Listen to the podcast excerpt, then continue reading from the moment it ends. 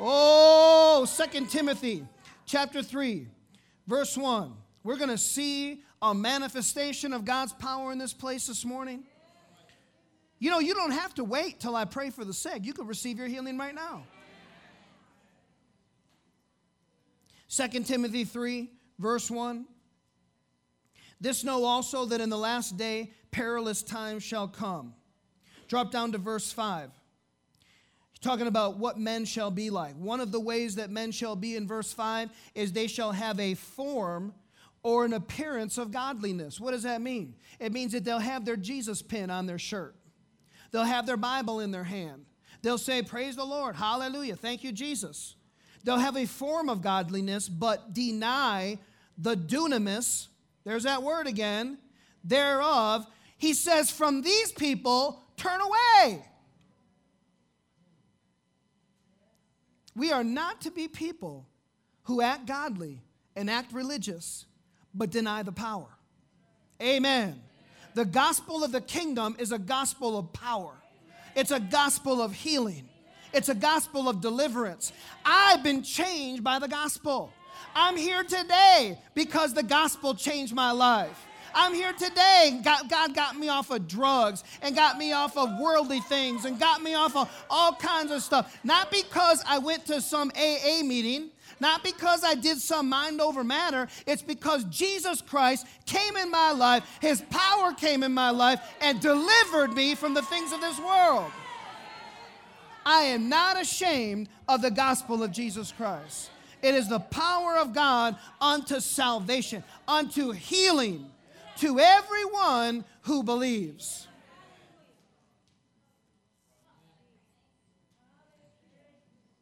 Psalm 103. Oh, the healer is here. I'm so glad you're here, Jesus. Oh, thank you, Lord. Jesus is here. Jesus is here. Jesus is here. The healer is in the house. His will is that you be healed, His will is that you be made whole. Psalm 103 Bless the Lord, O my soul. Who is David talking to? He's talking to himself. He's talking to his soul. How do you imagine that woman's soul felt on certain days? She felt ashamed. She felt rejected. There were days I'm sure she felt like God didn't love her. I'm sure there's days she felt that God didn't care. There's days where she wanted to give up. I'm sure there were days that she was suicidal, but she never yielded to it. There was an inside of her a hope that she was gonna that she was gonna get the answer from God. David told his soul what to do. Sometimes you got to tell your soul what to do. Not because of how you feel, not because of how things look, but because what the Word of God says. I will bless the Lord. Bless the Lord, O my soul, and all that is within me. Bless his holy name. Bless the Lord, O my. Now you got to imagine, David's talking to himself. Anybody in here, you ever talk to yourself? What, what is he saying? He's saying, Soul, don't forget his benefits. Do you know the Bible says that God loadeth us down daily with benefits? Well, if He's loading us down daily with benefits, how come not everybody's receiving them? Because you got to activate your faith. I said, you got to activate your faith. How do you activate your faith? You do exactly what David did. You open your mouth and you say, Soul, bless the Lord. In another place, he said, Soul, why are you disquieted within me? Hope thou in God, for I shall yet praise him. Hallelujah.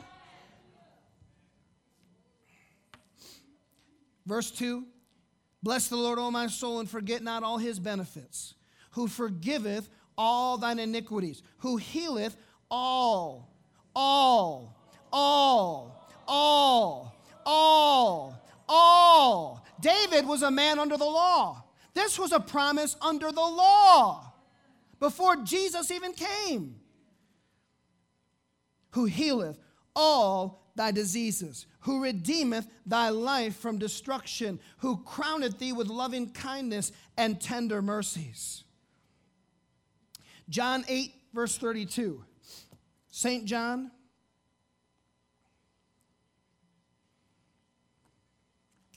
The healer is in the house. Where two of you are gathered in my name, there I am in the midst. John 8, verse 32. Jesus says, well, back up to verse 31. Then said Jesus to those Jews which believed on him, If you continue in my word, then you are my disciple indeed. And you shall know the truth, and the truth shall make you free. When you receive Jesus Christ as the Lord of your life, you are set free from sin. You are set free from the things in this world. But it's the Word of God that has a way of preserving you. It's the Word of God that has a way of taking you from glory to glory, from faith to faith, higher and higher. The Word of God is what's able to preserve you preserve your soul from sin, preserve your soul from the things in this world. You have to take the Word of God like you would take medicine. Many of you in here have different diagnoses. It might be diabetes or high blood pressure or all those kind of things, and the doctor's prescribed you medicine. You should take your medicine, absolutely. Don't stop taking your medicine foolishly. Take your medicine when you don't need it. Stop taking your medicine when you don't need it anymore. For instance, if you had high blood pressure, and I've heard of, of, of, situations like this where they're taking up to three and four medications a day for their blood pressure, but then they start taking the word of God as medicine. My son, attend to my words, incline your ear unto my sayings, let them not depart from your eyes, but keep them in the midst of your heart, for they are life unto those that find them, and medicine to their flesh. So they're taking their three or four high blood pressure pills, but then they start taking the word of God. By his stripes I am healed. By his stripes. They take their medicine, drink it down with some water. By his stripes I am healed. By his stripes I am healed. By and they get to the point where the doctor takes their blood pressure and come to find out their blood pressure is so low they have to take some of the medicine off. Stop taking the medicine. You don't need it anymore. Why? Because they are healed you begin taking the Word of God like medicine. You begin to put the Word of God in you. You believe the Word of God more than you believe your circumstances. You believe the Word of God more than you believe what things look like. It doesn't mean that you deny it. We're not mind over matter people. We don't deny the circumstances, but we deny the circumstances to stay in our life forever because Jesus came so that we can be free from circumstances that don't line up with His Word preaching better than y'all saying amen this morning. And you shall know the truth, and the truth shall make you not set. See if you continue in the word. That's what you have to do today. Whether or not you have an instant miracle does not change the truth of God's word. God's word is the same forever. So you begin to take the word like medicine. You put it in you. You keep saying the word. You keep speaking the word, and you will see that your circumstances will begin to change. This woman kept saying, if I can but, t- but touch the hem of his garment, if I can but touch the hem of his garment, if I can but touch the hem, she kept it in her. And that's what we do. We take the word and we put it in us. Glory to God. John 17, 17 says, Sanctify them through thy truth. Thy word is truth. Notice he says that you shall know the truth. What is the truth? The word of God, and the word shall make you free. Glory to God. Freedom from sickness comes from knowing the truth. Appropriating faith cannot go beyond one's knowledge of the revealed will of God. If you don't know the will of God, you have nothing to lay hold of. The, the, the way the power of God is released is where the will of God is known. If you don't know that you know that you know what God's word says, then you have nothing to stand on. That's why you have to take God's word as final authority in your life. The word Lord is the Greek word kurios, and it means supreme in authority. How many in here, Jesus is the Lord of your life? Well, if, you're, if you say Jesus is the Lord of your life, you're saying that Jesus has final authority. Now, Jesus is the incarnate Son of God, He is God Almighty. But the written word is also God because Jesus is the written word.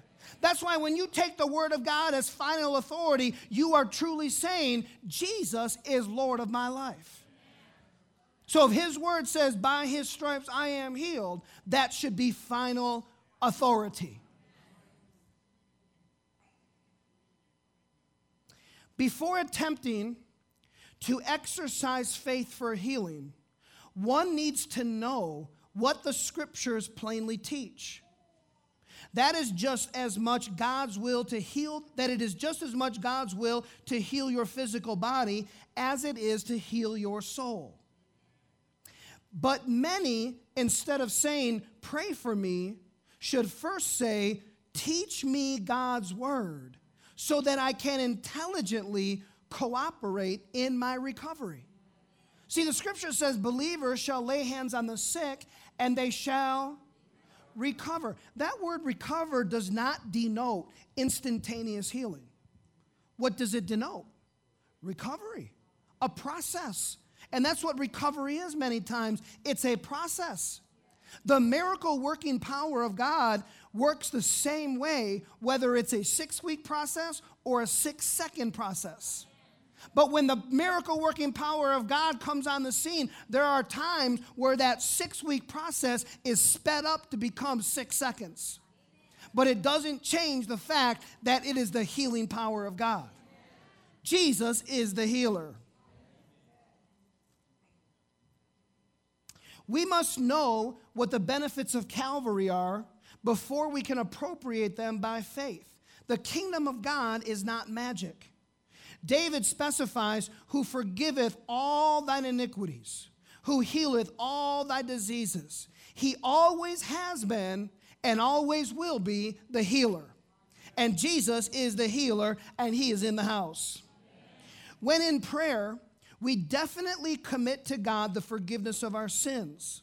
We are to believe on the authority of His word, that our prayers are heard, not based on how we feel, whether we feel guilty or not guilty, but we do it based on what His word says. We are to do the same thing regarding healing. Whether or not you feel healed has nothing to do with it. You have to settle with finality once and for all that God's word is the truth and that God's word is real and that you believe God's word no matter what. God always fulfills his promises when he can get the right cooperation. He always accepts us and undertakes for us when we observe Mark 11 24. If you say to that mountain, Mountain, be thou removed and be thou cast into the sea, and doubt not in your heart, but believe that those things which you say shall come to pass. You shall have whatsoever you say. And when you stand praying, forgive if you have aught against any. One of the things that can hold up our receiving his promise is unforgiveness. And again, unforgiveness is not a feeling. The same way that you would speak to a mountain of disease or a mountain of lack should be the same way that you speak to forgive to unforgiveness. You let it go. You speak to it. I'm not holding nothing against this person. I let it go in Jesus' name. You are not a feeling, you are a spirit. And your feelings have nothing to do with it. You say, Well, Pastor, you say that all the time. Well, you need to hear it.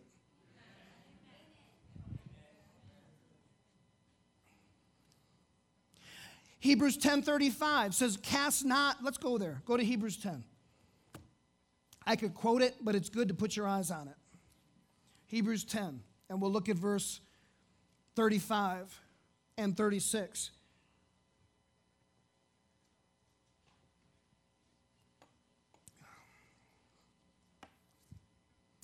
Cast not away, therefore, your confidence. What is your confidence? The Word of God. Your confidence is not how it looks. Your confidence is not what the doctor says. At least it shouldn't be. Your confidence should be what the Word of God says. What has God promised you? That's why when you pray, you should not go to God in prayer empty handed. You should go to Him with scriptures. Here's what the Word says. The Bible says in the Old Testament, God says, Put me in remembrance. He says, Come, let us reason together. Sometimes we just want to throw our reasoning out the door. Sometimes we want to throw our common sense out the door. No, you need to believe God's word and renew your mind to what the word of God says. See, if you're double minded, if you say, I have high blood pressure, and you say, by his stripes I am healed at the same time, which is it? Do you have hypertension or do you have healing? You don't deny the symptoms or be afraid to tell the doctor or somebody else that you have to work with on what's going on in your body. But you don't claim that I have high blood pressure. You claim by his stripes I am healed. I've got symptoms of high blood pressure, but by his stripes I am healed. Jesus took my infirmity. Jesus took my pain. Jesus took my high blood pressure, and with his stripes I am healed. Praise God. Verse 35 Cast not away, therefore, your confidence, which hath great recompense of reward. Simply speaking, it has reward. It has, it has reward. Come on, say it has reward. Say the word has reward. So he says, don't cast it away. Do you know that woman for 12 years was tempted to cast it away? But she was determined to not let go of the promises of God. That's why she grabbed his seat. She grabbed the word on that garment that represented the promises of God. She wouldn't let it go. And the power of God zapped her. Praise God.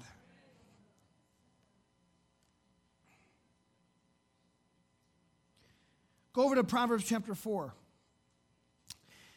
God said in Psalm 91, with long life will I satisfy him and show him my salvation.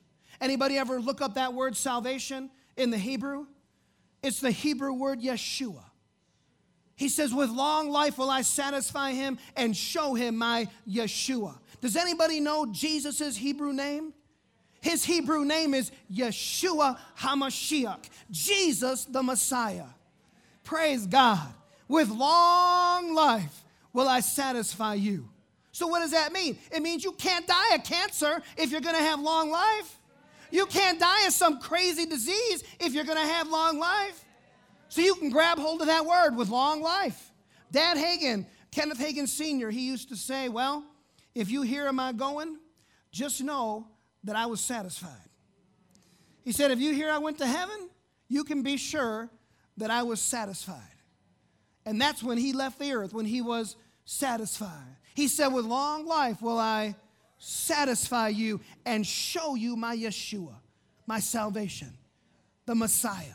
Hallelujah.